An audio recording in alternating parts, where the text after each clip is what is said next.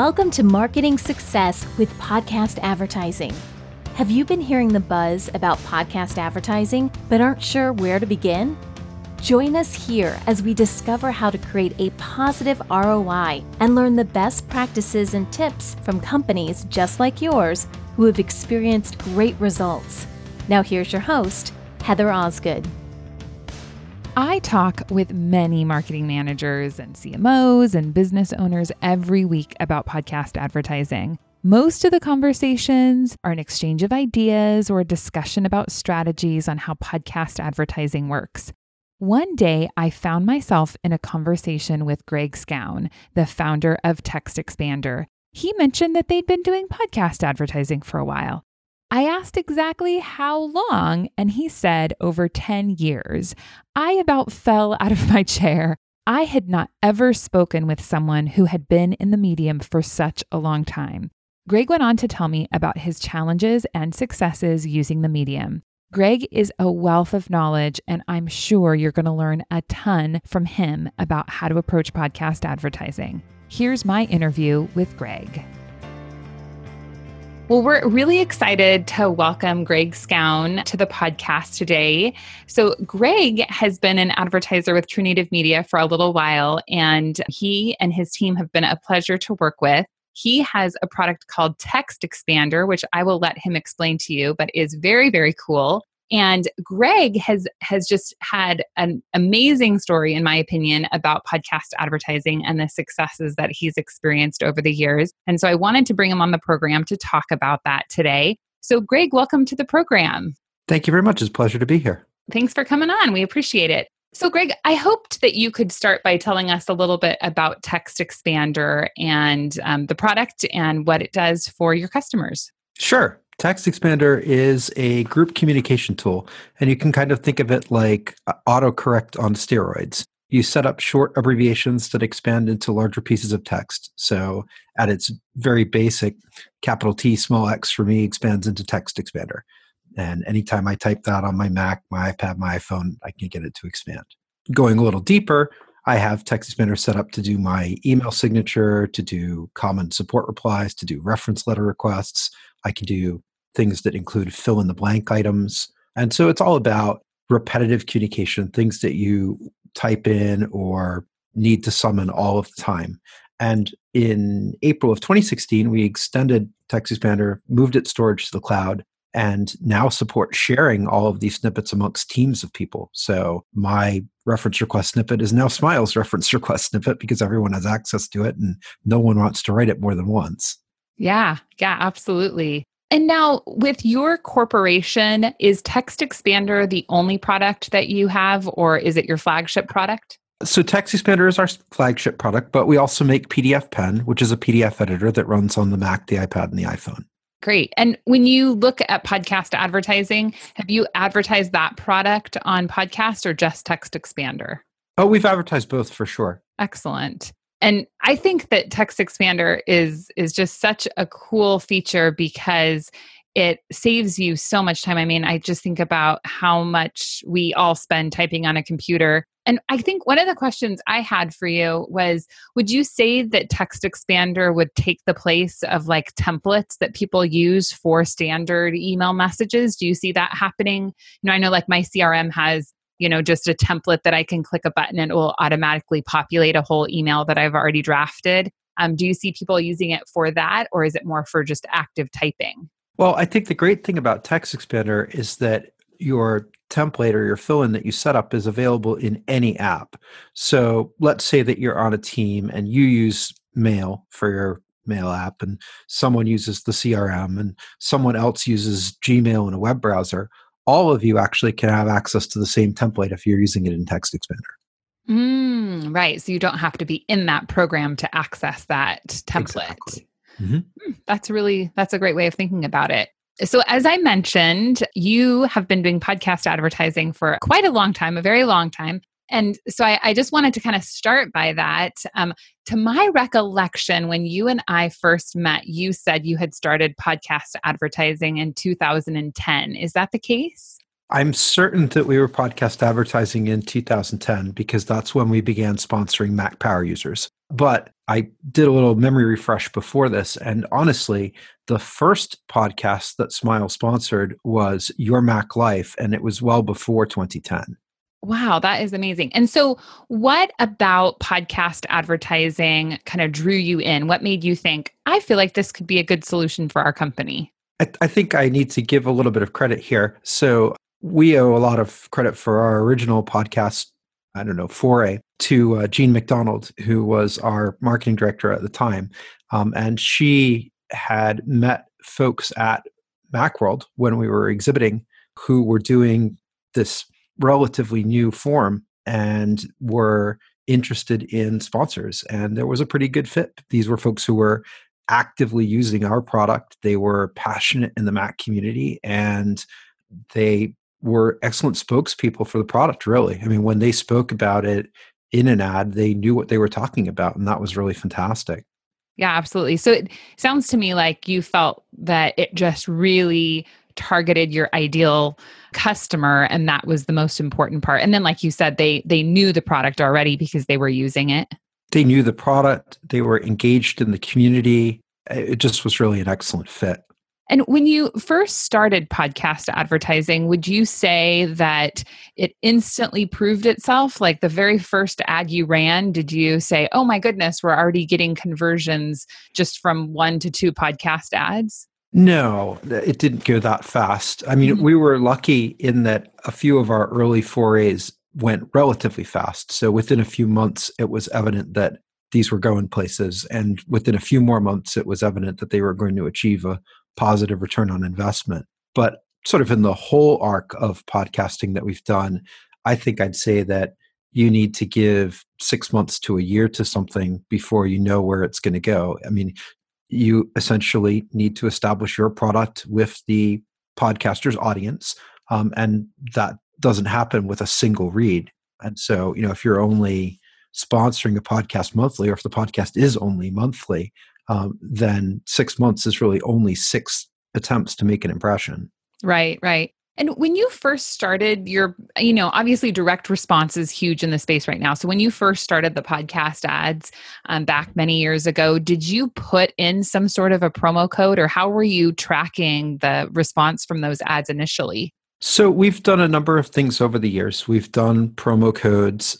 We actually had one podcast where we thought, well, we we believe that you're performing better than we think, but we can't tell. so so the host said, you know what, I'm going to ask my Twitter audience to, you know, really talk you up this week. And lo and behold, it was quite the week on Twitter. So, you know, some places resonate in, in different spots. Uh, but one thing we have been doing consistently for, I guess now thirteen years, is querying people in the shopping cart when they buy P D F Pen in particular. Um, and, and we also do this for, for TextExpander, but we have a longer track record with P D F Pen, and ask where they found us and list all of our podcasts. And we can use that as a reasonable proxy for how a given podcast is performing. And when someone goes through the checkout process, it's it's not an option for them to select one of those. Um, they have to they have to say where they heard about you before they can move on to the next step? No, no, not at all. In fact, it's not meant as an impediment. It's they can not select. Uh, they can select other and essentially leave it blank. Okay. Uh, but I would say that we get, gosh, at least thirty, forty percent of people do answer. Um, and of them, uh, you know, all of the answers are pretty, uh, I don't know if the right word is honest, but clear and usable. Yeah. Yeah. That's, that's pretty impressive that you get, get that high of a number. And I guess I was curious too. So, okay. So you, you alluded to the fact that you felt like you needed to give podcast advertising like six months to a year to really kind of work its course. And I know that you have such a proven system with podcast advertising that you have been able to duplicate that again and again. But can you tell us just a little bit about what your approach is in terms of how you create campaigns and what you think the right number is before you can either prove or disprove the success of a show? Well, so what we do monthly uh, is determine what our messaging is going to be. Some of our podcasts are Mac focused, and for those, we will alternate between P D F Pen and TextExpander. Others are more general market focused and not Mac specific, and we don't advertise P D F Pen to them since P D F Pen is really a Mac only or Mac and iOS only product. And we'll figure out our messaging. Uh, we'll write our hundred-word, essentially canned reads, which we don't necessarily intend for the host to read that precisely, although sometimes people are busy. And so if someone's going to just grab something and read it, then we'd much rather it be something that we actually wrote. Mm-hmm. And uh, and sometimes what will happen is someone will read a part of it and then they'll riff on it, which is really fantastic when that happens. We also include uh, somewhere between three and six talking points with the read. And so those talking points frequently are links to blog posts on our site, but sometimes they're just a little note about something interesting that has happened or an update that has come out, or we've updated the O C R engine in P D F Pen, what have you. And so we try to put together a nice package for the host or for the host organizer, which is frequently uh, frequently the person who's the recipient of this, uh, to use. And we also try to get it to them on time um, and well in advance of when they need it. I would have to say, in my opinion, you and your team at TextExpander do an exceptional job of getting materials to the hosts on time. And I do think that that makes a big difference, because when the host receives talking points or copy right before they need to read the ad, they don't have the time that they need to really kind of digest the information and to spend some time really crafting a good message. And I also think that it is so valuable that you do send new talking points each month. So um, how how we've seen you set the campaigns up is to run one ad per month for a year, and then each of those ads and each of those months, you are providing new talking points. And I think that, number one, for the host, you're providing them with all of the material and ammunition they need to create a quality ad. As you mentioned, you're getting it to them in a timely manner. And then number two, I think that it's just, or number three, I guess, I guess it's just really nice for the host to have some fresh stuff to talk about, because if they're looking at the same sheet of paper with the same talking points month in and month out, I think that it's really easy for them to, you know, have a hard time coming up with new things, and you know your product better than anyone else. And so by providing them essentially with the ammunition that they need, they have the ability to create a really strong message. And I think that that's really important. Would you say that that has been an important part of your success with podcast advertising? I hope so. Yeah. uh, I mean, I think that that's definitely been our approach. It's ironic. I, listening to it back, it sort of sounds like uh, the general approach is show up and show up on time. But of course, there is the the famous Woody Allen line in that space. So, you know, I suppose that makes sense. Yeah, no, I think that it does. And unfortunately, I think that sometimes those two kind of basic steps don't always happen. And so they really are an important part of the success of the campaign.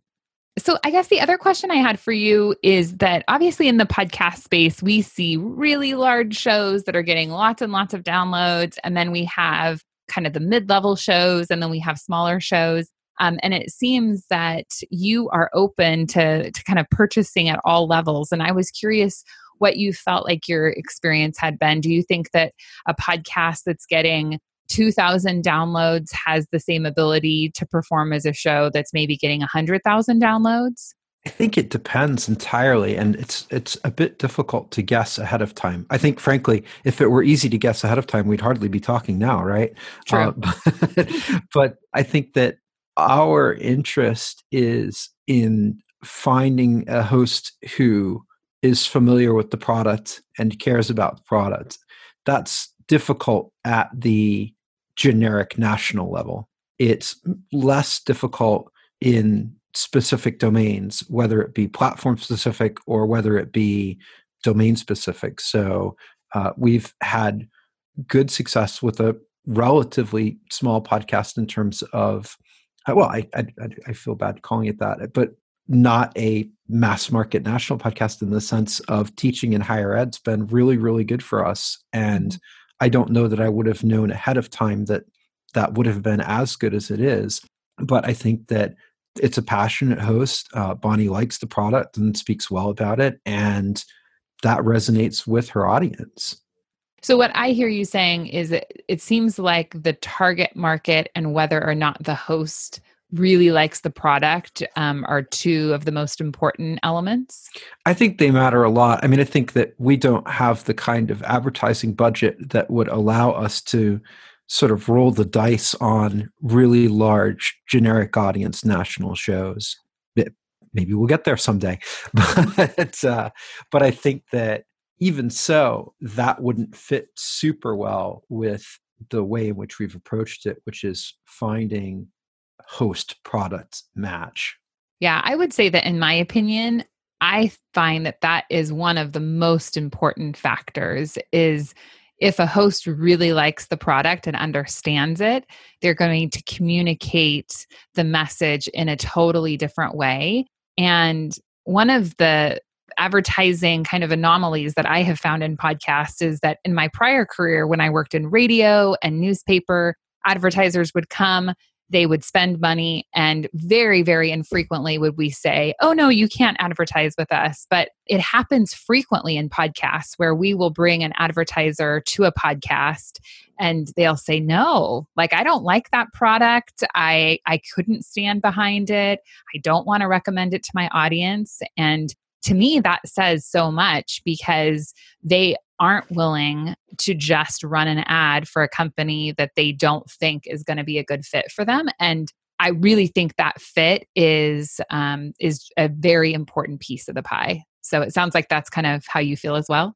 Oh, definitely. And I mean, I think there's the corollary to what you've just said, which is we'll be introduced to a new advertiser who turns out to be familiar with the product and they're like, oh, TextExpander, we're so happy to have you join us. Like, you know, and, and you really get that level of enthusiasm. And when you get that back from a, a host that you're about to sponsor, uh, you know, that's, that's really powerful. Mm-hmm. Yeah, absolutely. Yeah. We're excited to have you advertising on one of our shows right now. And I, it's a, a show about the brain and science, and I was talking to her one day and she said, if I could just get TextExpander, I love that product. And I was like, oh, you do, do you? Well, perfect. That's, you know, um, and she had no idea that you guys were already working with us. But um, I do, I feel like when, when podcasters can come to us with that genuinely, genuine love of a product, that goes a long way. Yes, that's really neat. So I was curious, have you, I, I don't know much about your other, other advertising kind of ventures out there, but I was curious, do you find that podcast advertising works well in conjunction with other advertising forms or marketing forms? I know you had mentioned in the beginning an idea about kind of using Twitter in conjunction with podcast ads, but how have you found that it works well with other mediums? That's an interesting question. I don't know that we've done tons with the interplay. Um, I know that we've felt that it's been important to have a developed audience on Twitter, um, in part for the two-way communication that you get, which is good for both short-term product feedback and also good for seeing who is talking about or recommending your product to other people. That plays well with podcasts in the sense that podcasts typically announce themselves on Twitter. We will frequently promote that a podcast for whom we are the sponsor is up.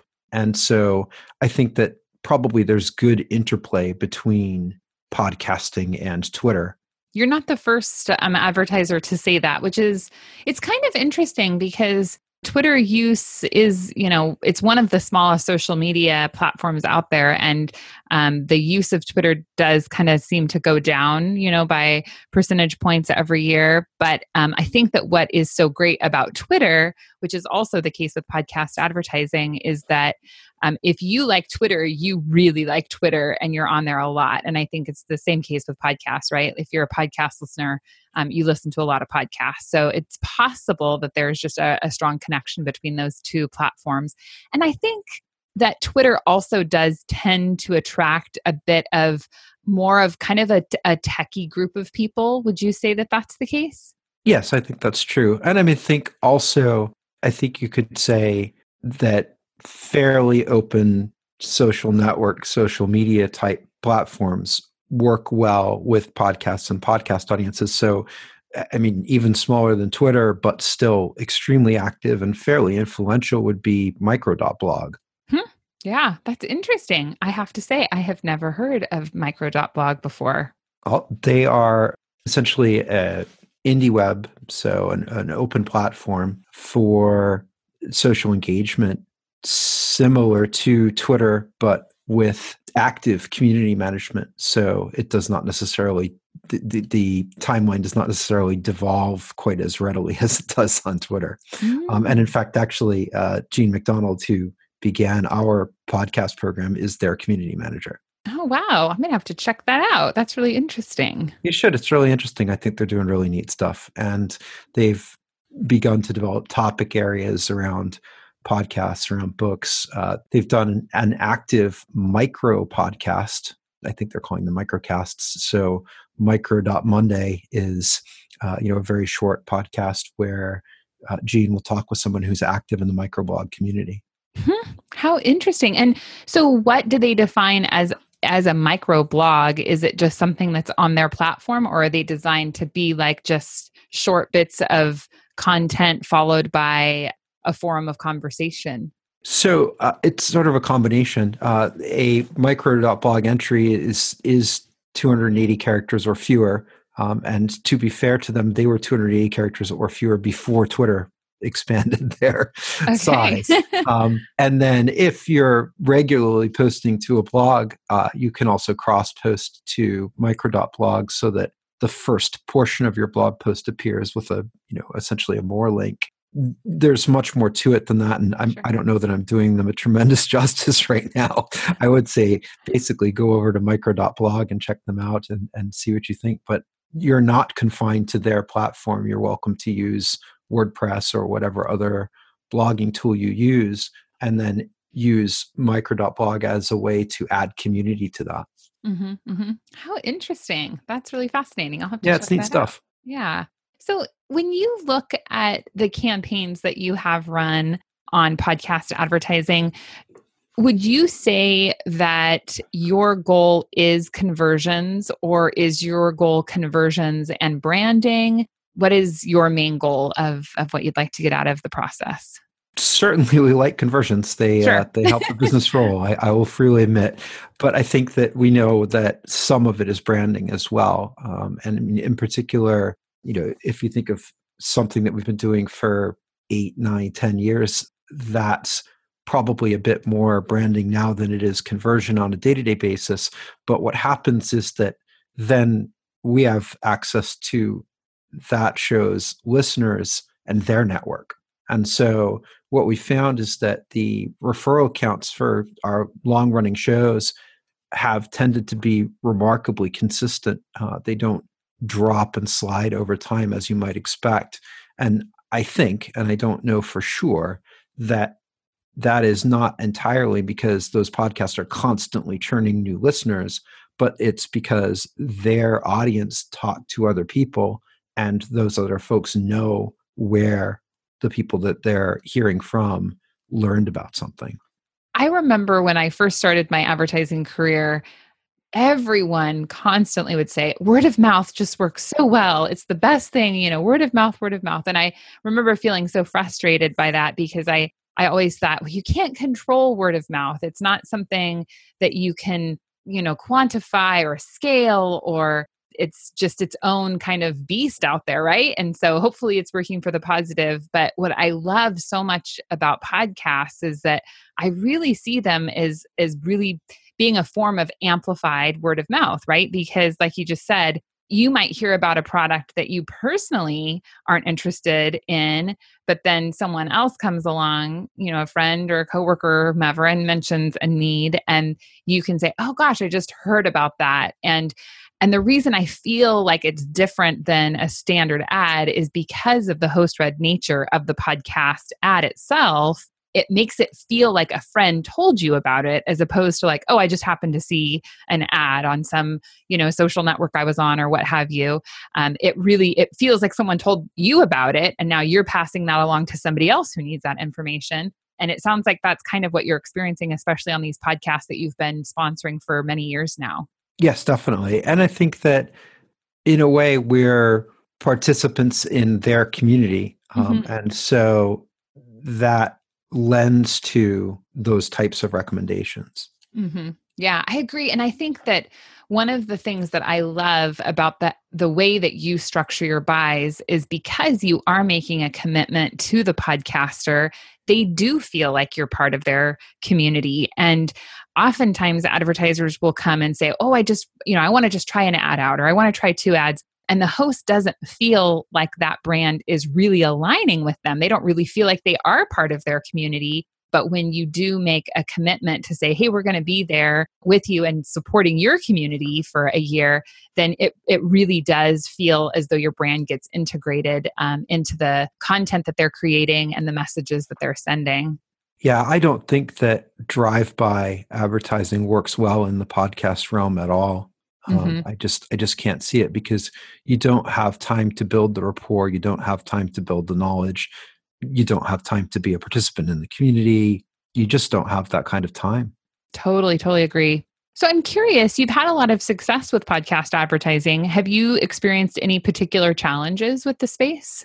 Sure. I mean, not every podcast resonates uh, as much as we would love for that to be the case. And as much as we would think that you put in the time and it just works, that's not always the case. Um, and so the trickiest part is trimming things that aren't performing well and also sort of gearing up to take another shot at something new. Mm-hmm. So, you know, you try something that you, you swore was going to work and it just doesn't happen. And then, you know, you kind of have to dust yourself off, say, all right, we tried that. Now let's try something else. And, you know, sometimes we're surprised at what does resonate. And so you can't always know that in advance. Uh, you, it's really not possible to surveil all of the podcast communities to know where you're going to fit. Uh, I mean, certainly asking your own product users, what do they like to listen to is a good way in. And, and we've mm-hmm. done that before. So, mm-hmm. yeah, I think that that is a really good recommendation. The other thing that I think is so important is that you, and, and I'm I'm guessing, make, maybe making a leap here. I know it's been a while since you started podcast advertising, but you do multiple podcasts. And I feel like that is such an important piece of the pie as well, because I'll oftentimes get advertisers who will say, oh, well, we're going to try this one podcast. And if this one podcast works well, then we'll we'll add more. And the challenge with an approach like that is that one podcast is not like the other. It's not like, oh, we ran a, you know, uh, one Facebook ad and it worked well. So now we're going to run ten Facebook ads because we're going to take what succeeded and amplify that. Every podcast is so different because the host is different. The audience is different. Um, the messaging is going to be different. The reach is different. And so it really is important, in my opinion, when you launch a campaign to look at several different shows at a time, as opposed to just evaluating it, you know, on a one show basis. Now, of course, you're going to go through that list of shows and say, oh, well, this one was a real winner and this one was not. But what are your opinions on that? Do you feel like someone could get a real taste of what advertising on a podcast would be like with one show? I think that would be really challenging. I mean, I think that depending on your your budget, your process, and your tolerance, anywhere from three to ten shows would be what you'd need. I mean, if you're doing smaller shows, then then do more. If you're doing shows that are more mid-sized, then obviously one can't afford to do quite as many. And I understand that. But still, uh, you know, one horse is kind of an unlikely bet. I mean, e- even across our history, I think that, you know, we certainly can't say that we've had a one hundred percent hit rate, maybe thirty to fifty. So that argues for doing at least three. That's a really good perspective. I, I appreciate that because I do think it is, it's so important to test through several. So in terms of looking at podcast advertising, because you have had success with it, I would guess that you would recommend that other companies try it out. But what are your thoughts? Do you feel like podcast advertising is something that has been a good fit for you and could be a f- good fit for other companies? I, oh, I'd certainly encourage people to try it. I think that I would suggest that they try it with realistic expectations. So that would be probably on two fronts. The first is that you have to put some work into it, uh, for sure. So that means that you really have to put time into assembling the material for the hosts. You have to nail the getting that material to the hosts timely. Um, or as you mentioned earlier, they just don't have the time to prepare. I mean, if you send them a set of talking points, you know, and a couple hours before they're recording, then it's unlikely that they'll have had the time to look at them. But if they had them for ten days, well, but much better odds. Mm-hmm. So do do the work. And then the other bit would be really just having realistic expectations about you're not going to air on a, one podcast for the first time and then have double your sales volume overnight. It doesn't really quite work like that. What you're shooting for is a nice, long, slow burn. Um, mm-hmm. And that may not sound great, but really it's fantastic. And one of the things that always sticks out in my mind when I think about the first conversation you and I had was the percentage of your return on investment. So um, I don't want to quote you because I don't remember the exact percentage, but I do know that you said that if you looked at over the years that it has, um, podcast advertising have garnered a huge return on your investment. Would you say that that's still the case? Oh yeah, no, I'd say that's absolutely true. Um, and I would say that, I mean, we've had podcasts that have returned six, nine X return on investment, but I would say that maybe on average, our total R O I on podcast advertising has been about three X, which is really fantastic. I mean, there's no other advertising medium that I think we could do that. And it doesn't scale massively for us. It probably does scale massively for the likes of Fracture or maybe some of the is it Squarespace. Like yeah. The, the, yeah. Website, the recruiter. The yeah. The ones that invest probably millions of dollars. yeah. Yeah. Uh, but I mean, at the same time, in terms of, you know, if you're willing to play the long game and pick judiciously and try things and just roll through it, then mm-hmm. there's definitely the potential for good return. And why did you choose podcast advertising to be something that you're like, hey, I, I'm, you know, obviously you guys tried it in the beginning, you felt like it was a good fit and you did see some, you know, return on your investment. So you saw some movement. When in your company did you make the decision where you're like, hey, we're just going to, this is going to be a, a big part of our marketing is these podcast ads. Do you remember, was it, was it like an event or was it just something that over the years has just built and built? It, it was kind of a long, slow burn, to be to be honest. And I mean, I think that it was something where we achieved some success at it, liked it. It is fun to do, by the way. I suppose that's something else. That be, I think so. Know. I mean, I'd say put the work in, but it is it's a fun type of work. Mm-hmm. And uh, also, I think that another reality for us is that we were print advertising. I know that sounds a bit crazy now, uh, but I mean, we were print advertising up until maybe five years ago or so, mm-hmm. when finally the return on print advertising approached, uh, you know, less than what we were spending. But we saw that coming as, you know, sort of a long, slow decline. And at the same time, we were able to transfer some of that spend into podcast advertising, which had a nice upslope. So that was probably another reason that we spent uh, time and investment in podcast advertising. Yeah, that makes total sense.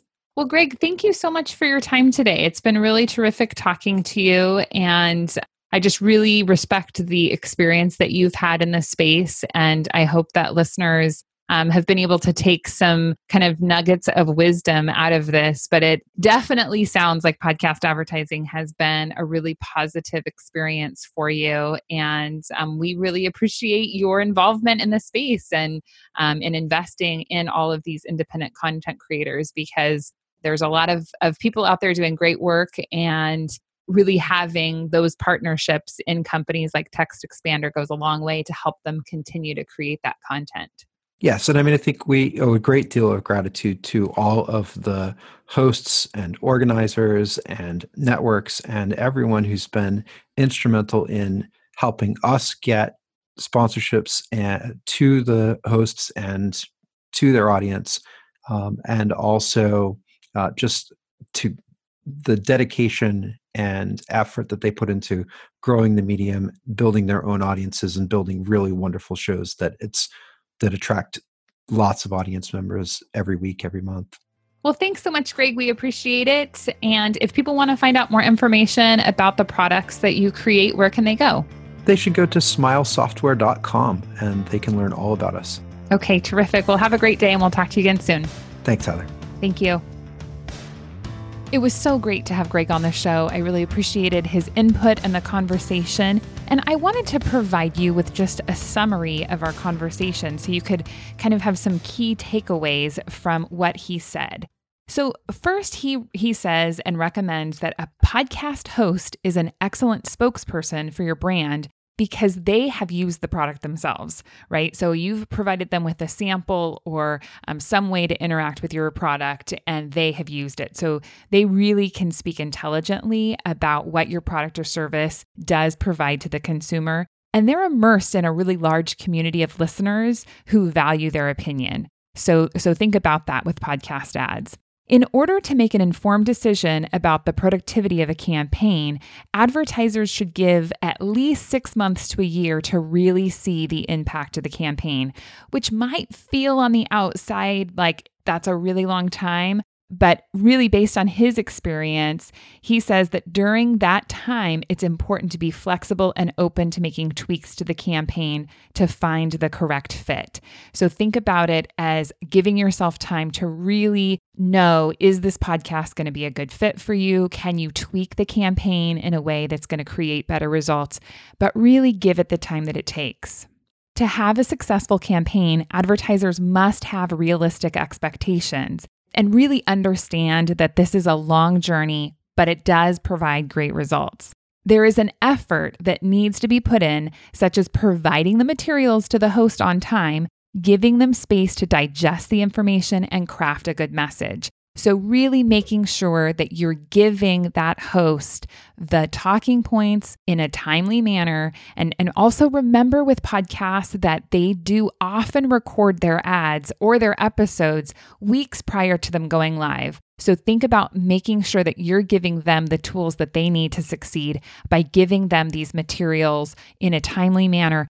And also really think about, you know, coming up with something new and creative so that they they can really craft that good message. They need some fresh content to really kind of get engaged in the campaign. So that is very important. A good way to measure the effects of the ad read for the company is to use a general query of the consumer in their cart at checkout to see where they heard about the product. So if that's something that you already have designed, that's great. But Greg has found a lot of success that in that cart at checkout, he asks, where did they hear about it? And then they're able to choose the podcast that they did hear about it. thirty to forty percent of people do answer that question for him. So that really does help provide usable data. And finally, he has found that a host product match provides the greatest R O I. So if you can find a host that is really passionate about your product and talks about it from a true place of authenticity, there really is a connection that happens with the audience and produces great results. Using podcast advertising along with other social media platforms like Twitter and micro dot blog can really help create some great interplay and drive product awareness. So think about all of those things. I hope that this episode was helpful for you and really created some ideas on how you can make podcast advertising successful for your company. If you want to learn more about how to be a market leader in podcast advertising, reach out to us at true native media dot com.